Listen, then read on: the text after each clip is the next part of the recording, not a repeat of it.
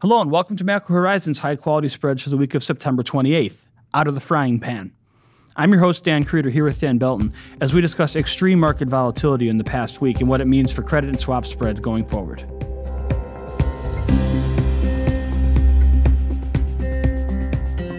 Each week, we offer our view on credit spreads, ranging from the highest quality sectors such as agencies and SSAs to investment grade corporates. We also focus on US dollar swap spreads and all the factors that entails, including funding markets, cross currency markets, and the transition from LIBOR to SOFR. The topics that come up most frequently in conversations with clients and listeners form the basis for each episode, so please don't hesitate to reach out to us with questions or topics you would like to hear discussed. We can be found on Bloomberg or emailed directly at dan.krieter, K R I E T E R, at bmo.com. We value and greatly appreciate your input.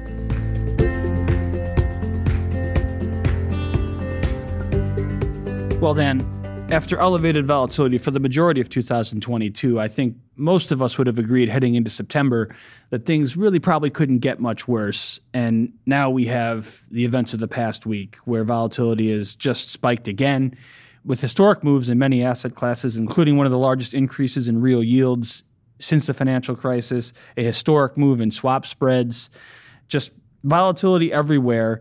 But beginning with the focus of this podcast, which is credit, the volatility has not been historic. In fact, credit has been, while we are starting to see some movement now, has been relatively well anchored. And I think the overriding high level theme that we would use to describe credit in the past couple weeks has been resilience. Yeah, resilient or complacent. I would probably go with complacent, at least until the past few sessions. Credit spreads had hung in very well. We opened this week about 15 or 16 basis points inside of year to date wides, and that's in contrast to you know, equities, which were at year to date lows, mortgage spreads at year to date highs, and even CDX, depending on how you adjusted for the roll, that was also at highs. And so we and a lot of clients that we've been talking to and other market participants have been scratching our heads wondering why credit has been so complacent or resilient over the past month. And I think one reason that I'm sure we'll talk about later on in this podcast has been supportive technicals. But then we've started to see spreads move wider this week. We're about 10 basis points wider over the past three sessions. And I think that's just the beginning of what's going to prove a very durable move wider in credit. Let's start with some of the explanations that have been thrown about because obviously this resilience in credit or complacency, as you put it, has garnered some increasing attention, some increasing headlines from the media. And there have been some explanations put out there. They include crossover buyers from the high yield market enticed by all in yields that we haven't seen in a decade in IG, and high yield buyers tend to be more all in yield focused. And given the risk out there that there's some thought that high yield buyers are coming into IG given elevated yields, we've seen some explanation coming from crossover buying from equities, given potential for slowing economy here. Some equity buyers are finding the higher placement in the capital structure for IG debt as more attractive.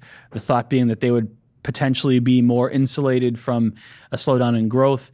And then there's also been a focus recently on the stronger fundamentals in the credit market that corporations in aggregate are better positioned from a balance sheet perspective heading into this economic downturn than they have been in the previous two economic slowdowns. And that is undoubtedly true. Still, I don't find any of the three explanations overly compelling. We'll start with the high yield one.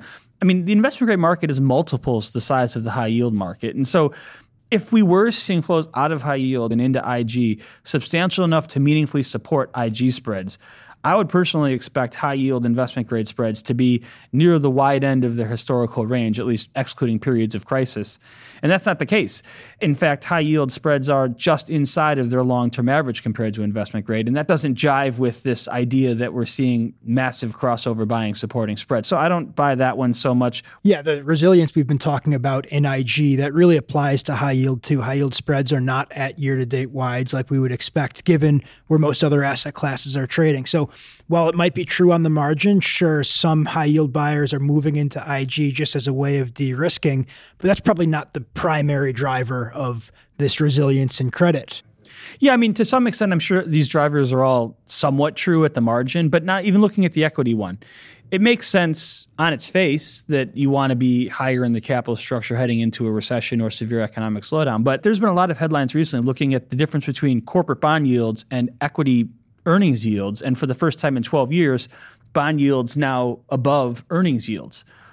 I have a hard time squaring that with this idea that there's a lot of crossover buying from equities into IG. If that were the case, we'd expect downward pressure on bond yields as corporate debt is bought and upward pressure on earnings yield as equities are sold. We've seen the opposite. So I don't see how we can make the argument that there's a lot of equity crossover when those yield dynamics are at play. And then finally, the stronger fundamentals argument. I'm not saying that's not true, but most certainly is true. We have seen a lot of balance sheet prudence this year for the corporate borrower in aggregate, and leverage ratios have fallen, and balance sheets are in a generally healthier place. But there's this logic that, well, balance sheets are healthier now than they were back then, and we made it through back then, so we should be fine now.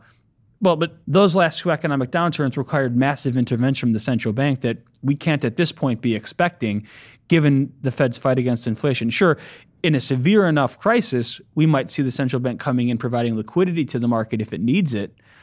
But certainly in that instance, we're going to get a severe spike in credit spreads before that happens.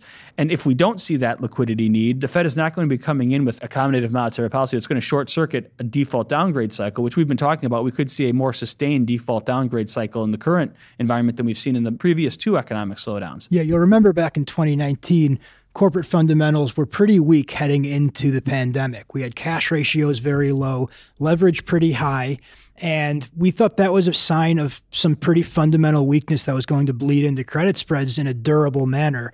And it ultimately didn't, but that's because the Fed came in and the fiscal authorities as well came in with unprecedented policy support, which brought interest rates down to zero. And the government spending kept the economy going at a reasonable pace to allow revenue streams or at least cash flows to continue to come in and support corporate balance sheets. That's not going to be the case this time. We saw how the market reacted to England's fiscal stimulus. And I don't think that we're going to see either fiscal or monetary authorities come in and really provide the support to the private sector that we saw two years ago. Well said, Dan. And that just is why I don't I don't find this argument that stronger fundamentals should mean that spreads are resilient here very compelling. Any of the three, to be honest with you. So why have spreads been more resilient? And I guess we can talk about that very quickly now. To me, it's the Occam's razor. The most likely explanation, you alluded to it earlier, is technical tailwinds. I mean, September supply as we sit here today is 79 billion versus expectations in the 140 to 145 billion dollar range. And really that's been the trend since May. Outside of a small window in August where we saw issuance pick back up again, technicals have been extremely extremely supportive. And that's likely been a significant tailwind for credit particularly at this point in the year when investors are expecting heavy supply and have set aside cash to put to work in that market. Yeah, and that's why September, even during years of heavy supply, tends to be a seasonally supportive time for credit spreads. There's no doubt that we're seeing that right now with issuance falling almost half as much as expected. We have no issuers in the market today. We might have some supply tomorrow, but we're likely to finish the month in the $80 billion range or so, maybe a little bit higher. And so, as investors have this money that they've earmarked to put to work this month during the last seasonally heavy issuance time of the year, there is some bidding for credit spreads, even while anecdotally, you know, there's a lot of investors who are very wary of credit spreads at the current point in the cycle. So it makes a lot of sense to me that credit has been well bid here, but it's likely that that support's going to run out. At least well bid compared to other risk assets, because we are seeing widening, like you said. And just to put it in numbers very quickly, this will be the lightest September supply since 2011 and the lightest by a wide margin. So supply side technicals have been extremely, extremely supportive. But it's not just technicals either. I mean, you look at the July August narrowing in credit spreads, and there was an undeniable increase in optimism around the economy and the path of earnings, with financial stress indices falling, with earnings revisions moving much higher, and expectations that the worst case scenario, as we talked about in previous podcasts, wasn't going to look so bad. I think that's been completely reversed now. And as we walk away from the desk today, I think financial stress is at the 2022 peak as we speak right now. And our expectation this whole time was for financial stress to make a new peak and by a wide margin. So just the fact that we're at the peaks now doesn't tell me that we're nearing an inflection point. I think stress will only continue to worsen in the weeks ahead. Yeah, the Fed is certainly on board with that. We've heard Fed speakers, as stress subsided in the summer months, Fed speakers have come out subsequently and talked about how they were disappointed to see that. So the Fed is actively trying to continue to tighten financial conditions, and they're likely to succeed in doing that. And one last support factor that I know we've said in previous podcasts, but at least bears worth mentioning again is just the supply of reserves in the system that mechanically pushes investment out the credit spectrum. There is still a ton of reserve supply in the system, and we know that will continue to fall in the months ahead alongside quantitative tightening, which It's a slow drag on spreads, but it's an important one that we have to keep bringing up because I do think the supply of reserves in the system is another reason why risk assets broadly have proven more resilient, and particularly corporate bonds. So, Dan, if those are the main reasons for why we've seen perhaps more resilience or complacency, as you put it, in credit spreads in these past few weeks, technical tailwinds, some increase in optimism at least a few weeks ago, and then finally reserve supply. Let's talk about now the outlook for spreads from here. I mean, we've long held our target in the 170 to 175 basis point level for the broad IG index, which represents both at this point in the year a near term view and our year end target. The question for us has to be has that changed? Not likely are we revising it lower. I think the question now is are we revising that target higher? Yeah, so in the ICE index, we're at 158 basis points. I think, given the macro events of the past week, the risk is certainly to spreads finishing the year wider than that 175 basis point level. I'd see more likely somewhere in the admittedly wide 175 basis point to 200 basis point range. I think is a reasonable expectation for where we could see credit spreads finishing the year. Obviously, a lot of uncertainty, a lot of volatility here. So, our model for credit spreads has a fair value, at least as of Friday, at 165 basis points. So, as of Friday, we were about 10 to 15 basis points wider than actual levels Credit spreads are starting to converge to that level, but I think the fair value into year end is going to continue to move wider. And there's been three factors that have been driving our model implied valuations wider for credit spreads this year. And those are 10 year treasury yields, a deterioration in corporate rating actions, and financial conditions. And in the last two of those, financial conditions and deterioration in corporate rating actions are likely to continue to get worse. So, corporate ratings, we've talked about this in many podcasts recently, but those for the first time in August and September turned net negative for the corporate market as a whole. We saw more rating downgrades than upgrades in each of the last two months. And that's likely to only continue to worsen as the economic outlook dims. And we've already talked about the likely trajectory of financial conditions continuing to move tighter. So I think somewhere north of 175 basis points at this point is much more likely than anything less than 175. Yeah, I was going to say, you talk about the impact of higher financial stress in the quantitative model as of Friday we had a fair value of 165 basis points. Even that target is certain to be higher now, given the move in financial stress just on the week. But you talked about the quantitative fair value for spreads. I also want to talk about some of the unquantifiable factors that will likely putting upward pressure on credit spreads in the near term, and that is just the difference in Fed policy between the current environment and previous economic slowdowns that we talked about earlier in the podcast. Real yields. This is a point that needs to be stressed because after the move in real yields last week, we're now at the highest real yield in 10 year treasuries since 2010. And you can look at any risk asset you want and chart it alongside real yields. And we are looking very overvalued, whether that's IG credit, whether that's high yield credit, whether that's equities, PE ratios. I mean, real yields, that is the definition of tightening financial conditions. And given the move we've seen in real yields, we're still very overvalued from that perspective. And I find it hard to believe that real yields are going to be going down significantly in the weeks ahead. It's also worth mentioning just everything that's going on in the UK right now. I mean, this morning's announcement that really surprised the market that the Bank of England was going to embark on another round of quantitative easing. I'll call it QE just for ease. I'm sure our listeners know the distinction. That was something that was probably inconceivable a week ago. And now here we are. It just highlights the elevated uncertainty, the cracks that can come quickly, and from areas that you likely wouldn't expect. And that can easily happen in credit markets going forward. There can be cracks coming to the surface that will quickly reprice spreads. And then lastly, I think we should talk about central bank intervention, which has been another key theme in the past week after the Bank of Japan announced intervention on behalf of the yen last week. We saw headlines that the Bank of Indonesia was doing so this week. There are likely other Asian economies embarking on intervention, whether directly or indirectly, here going forward. And that also likely represents a headwind for credit spreads. Yeah, when you look at the decline in foreign currencies relative to the US dollar now versus in 2015, it's very similar in magnitude. And so there's reason to expect that, like in 2015, there's going to be a lot more central bank intervention, selling of US dollar assets. And this isn't likely to be primarily a credit story. Foreign central banks only hold about 5% of all foreign held US dollar corporate bonds. So they're not a very large holder of the US dollar corporate bond market. But it could have a significant impact on liquidity, and that would likely cheapen all US dollar fixed income assets. So, if there's significant selling of treasuries by foreign central banks, there could be a crowding out effect that leads to wider credit spreads through the portfolio balance channel, much like the reverse of quantitative easing, as investors are pushed in the risk spectrum into treasuries, out of corporate bonds, sending credit spreads wider. And I think liquidity, which is already very challenged in the corporate bond market, is likely to worsen if we see more central bank intervention. That's exactly the dynamic we saw play out in 2015. Like you said, foreign central banks not significant holders of corporate paper, and what holdings they did have did not decline in 2015, 2016 in the last major round of central bank intervention.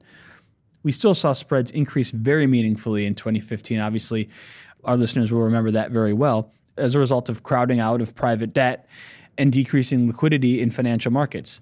That's certainly going to be the case, and likely even more so this time around, given how poor liquidity is already for both Treasury and corporate bond markets. So, central bank intervention, which could last for a while here, just adds to the reason to think that we're going to see more upward pressure on credit that even the models don't necessarily capture. So, obviously, very bearish here. We agree on that, Dan. You put a, a 175 to 200 basis point target on credit spreads by the end of the year. I think I'll take the upper end of that range more in the 185 to 195 basis point level.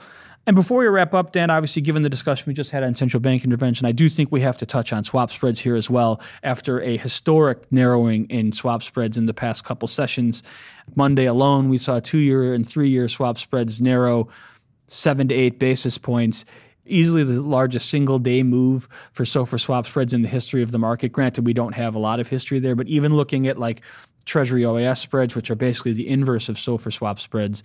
We can see the move in two year Treasury OAS being the largest since the financial crisis, except for a few days in March of 2020. So, a really historic move in swap spreads early in the week. Of course, that's due to central bank intervention, which we know has a massive impact on swap spreads. Now, I think given the highly technical nature of the move in swap spreads, we have to ask ourselves here is this a buying opportunity now? Yeah, I don't think so just yet. I think there's certainly more potential for continued selling by foreign central banks. And I think only once that selling has likely been done or at least priced into the market fully can this represent a selling point.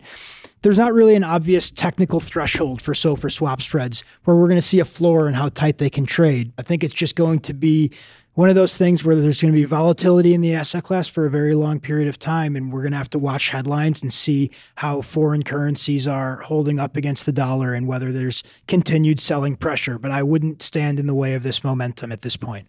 Yeah, because even if you look at the long term chart, we're still not at extreme levels in terms of two year Treasury OAS or even two year swap spreads.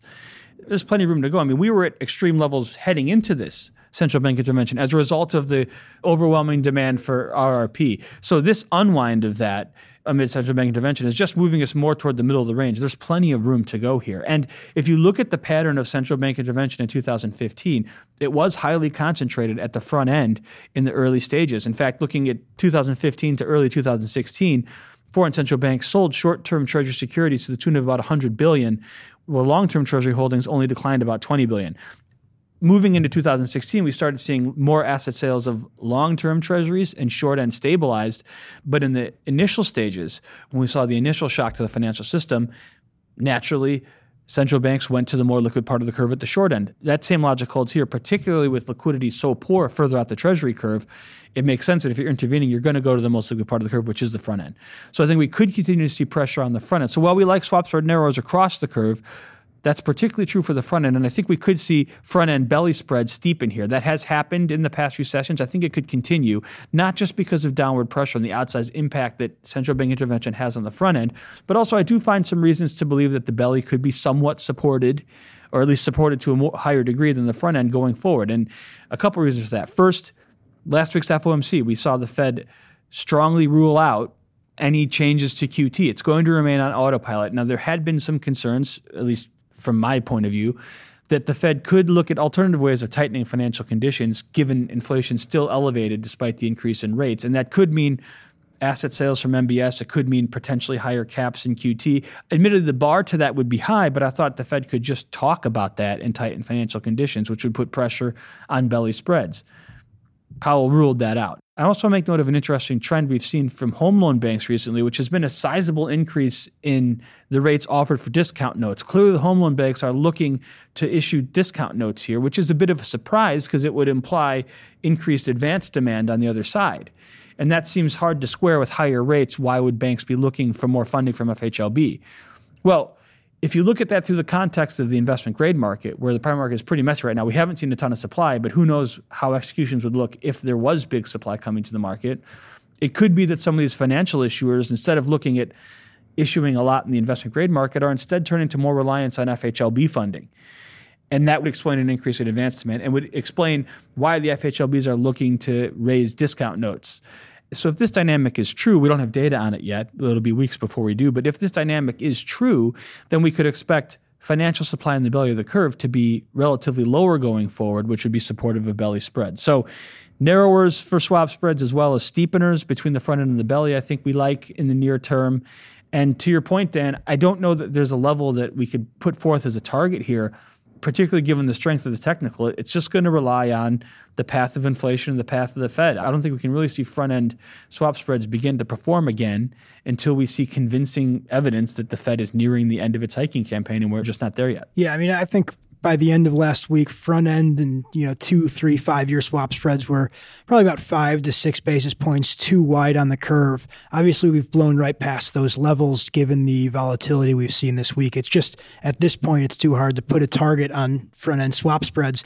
But I do think, like you said, if you believe that the Fed is not going to blink anytime soon, the impact of quantitative tightening is just going to continue to present narrowing pressure on swap spreads across the curve. So I agree with your conviction on the steepener, but I think narrower swap spreads across the curve is probably a good medium term bet. So looking at today's pop in spreads on the back of the Bank of England as an opportunity to sell makes some sense to us here. Well, we covered a lot, Dan, a lot going on nowadays. Good luck, everybody out there getting pretty scary. We'll be back again in a couple weeks. We have a uh, roundtable with the whole team next week that puts us off our schedule. So we'll be back in a couple weeks. Thanks for listening.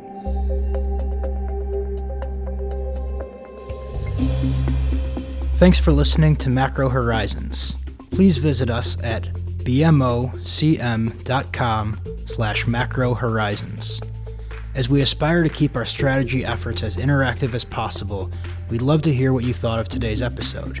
Please email us at daniel.belton, B E L T O N, at bmo.com. You can listen to this show and subscribe on Apple Podcasts or your favorite podcast provider. This show is supported by our team here at BMO, including the FIC Macro Strategy Group and BMO's marketing team. This show has been edited and produced by Puddle Creative. The views expressed here are those of the participants and not those of BMO Capital Markets, its affiliates, or subsidiaries. For full legal disclosure, visit bmocm.com slash macrohorizons slash legal.